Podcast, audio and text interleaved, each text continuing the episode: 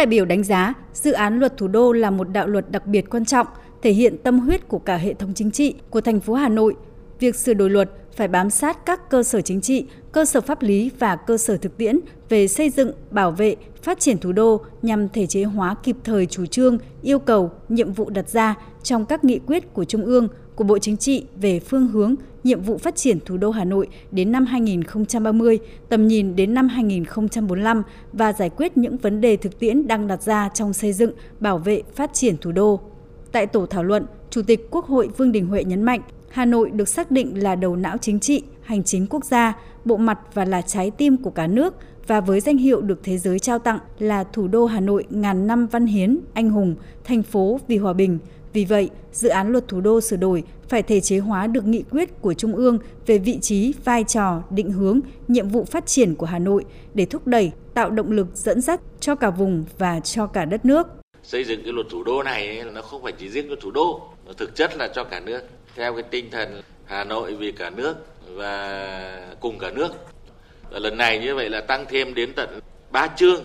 tăng thêm 27 điều so với cái dự án luật cũ. Quy định lần này là mang tính chất quy phạm rất là rõ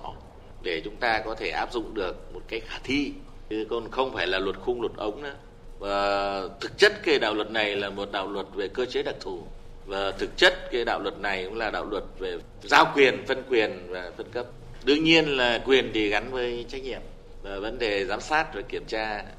Là đại biểu đoàn thành phố Hà Nội, bà Vũ Thị Lưu Mai, Phó chủ nhiệm Ủy ban Tài chính Ngân sách của Quốc hội cho rằng quy định cụ thể hơn về chính sách thu và chi ngân sách với một địa bàn như thủ đô Hà Nội có rất nhiều tiềm năng, lợi thế, thì cái chính sách đặc thù trong chính sách thu là gì? Thì chúng tôi cũng mong muốn là cái phạm vi nó sẽ rộng hơn. Hiện nay thì ở thẩm quyền của Hà Nội trong việc ban hành những chính sách ờ, phí và lệ phí mới thì trong thời gian vừa qua là cũng rất là chừng mực, chưa tận dụng hết được cái quy định này với cái dư địa mà chúng ta còn. Thì lần này Hà Nội nếu mà có thể được thì khai thác thêm cái phần liên quan đến chính sách thu, thì đấy cũng là tạo ra được những cái nguồn lực để chúng ta có thêm cái nguồn lực cho việc phát triển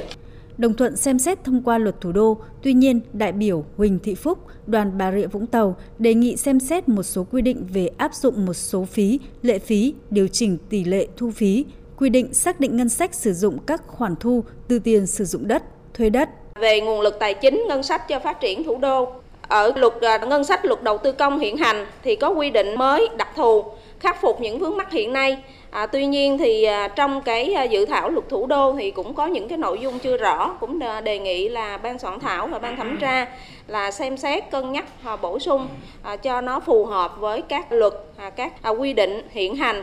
Băn khoăn khi cơ chế phát triển thành phố trong thành phố chưa được thể hiện rõ trong dự thảo luật thủ đô sửa đổi, đại biểu Nguyễn Thị Hồng Hạnh, đoàn thành phố Hồ Chí Minh, đại biểu Nguyễn Tuấn Anh, đoàn Long An nhấn mạnh dù mô hình này chưa có ở Hà Nội, nhưng cần chuẩn bị sẵn cơ chế phát triển đột phá. Tôi nghĩ rằng thể chế phải được đi trước và thực tiễn ở thành phố Hồ Chí Minh thì cũng đã có cái mô hình thành phố Thủ Đức cũng ờ, thành lập mấy năm. Bên cạnh những cái được, nó cũng có những cái là cần về thể chế. Cho nên là tôi cũng muốn là cái mô hình thành phố, trong thành phố, trong luật thủ đô phải được nhấn sâu thêm với các cái nhiệm vụ quyền hạn nó rõ, nó nhiều hơn để cho xứng tầm của một cái mô hình mới này. Ừ, mặc dù là Hà Nội chưa thành lập, tuy nhiên là nó có một cái mô hình của thành phố Hồ Chí Minh rồi và rất là cần cái thể chế để khi được thành lập và đi vào hoạt động thì phát huy được cái hiệu quả nhiều hơn. Quy định một số các ưu đãi cho khoa học công nghệ này thì khác với cái pháp luật hiện hành.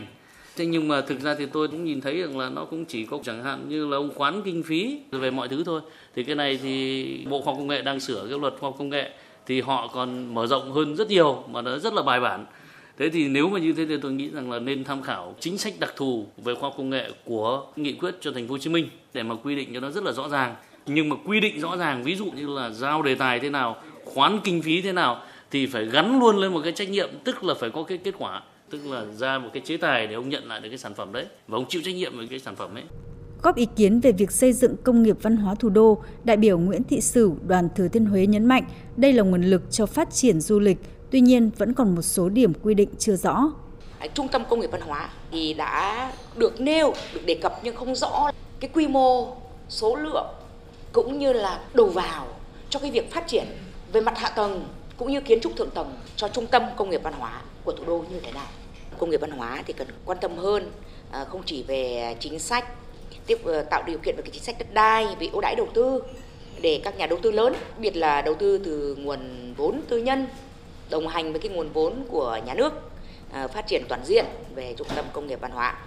Các đại biểu đề nghị làm rõ tính đặc thù và sự cần thiết phải quy định các chính sách đặc thù trong lĩnh vực y tế, văn hóa, thể thao, giáo dục và đào tạo trong luật thủ đô, bổ sung các nội dung nhằm đảm bảo phát triển hệ thống an sinh xã hội toàn diện, bao phủ toàn dân, mở rộng đối tượng thụ hưởng chính sách, song cũng cần tránh các nguy cơ về lợi dụng, lạm dụng chính sách, đại biểu Sùng A Lệnh, đoàn Lào Cai đề nghị.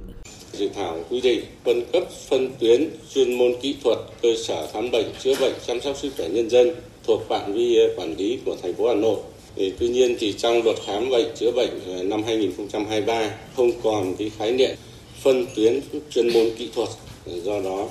để dự thảo luật thủ đô thì chưa thống nhất với luật khám bệnh chữa bệnh năm 2023 thì đề nghị ban soạn thảo nghiên cứu điều chỉnh cho phù hợp thống nhất giữa các luật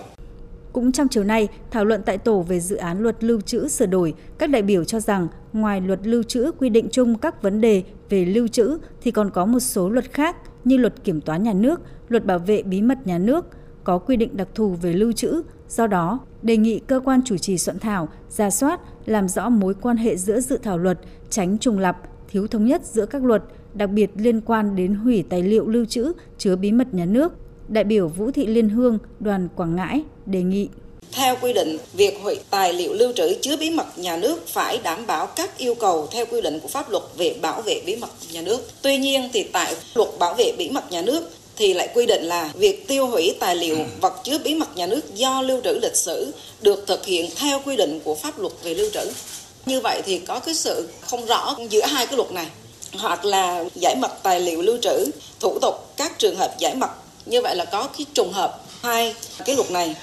Trước đó đầu giờ chiều nay, với đa số phiếu tán thành, Quốc hội biểu quyết thông qua nghị quyết về phương án phân bổ ngân sách trung ương năm 2024. Theo đó, tổng số thu ngân sách trung ương là 852.682 tỷ đồng, tổng thu ngân sách địa phương là 848.305 tỷ đồng. Tổng số chi ngân sách trung ương là 1.225.582 tỷ đồng dự toán 426.266 tỷ đồng để bổ sung cân đối ngân sách, bổ sung có mục tiêu cho ngân sách địa phương, phân bổ ngân sách trung ương năm 2024 theo từng lĩnh vực và chi tiết cho từng bộ, cơ quan trung ương, phân bổ kinh phí thực hiện 3 chương trình mục tiêu quốc gia cho từng bộ, cơ quan trung ương, từng tỉnh, thành phố trực thuộc trung ương. Nghị quyết của Quốc hội yêu cầu các địa phương căn cứ điều kiện thực tế và khả năng cân đối của địa phương, địa phương chủ động bố trí cơ cấu chi ngân sách địa phương năm 2024 theo nguyên tắc triệt để tiết kiệm chi thường xuyên để tập trung nguồn lực tăng chi đầu tư phát triển nhằm phát triển kinh tế xã hội,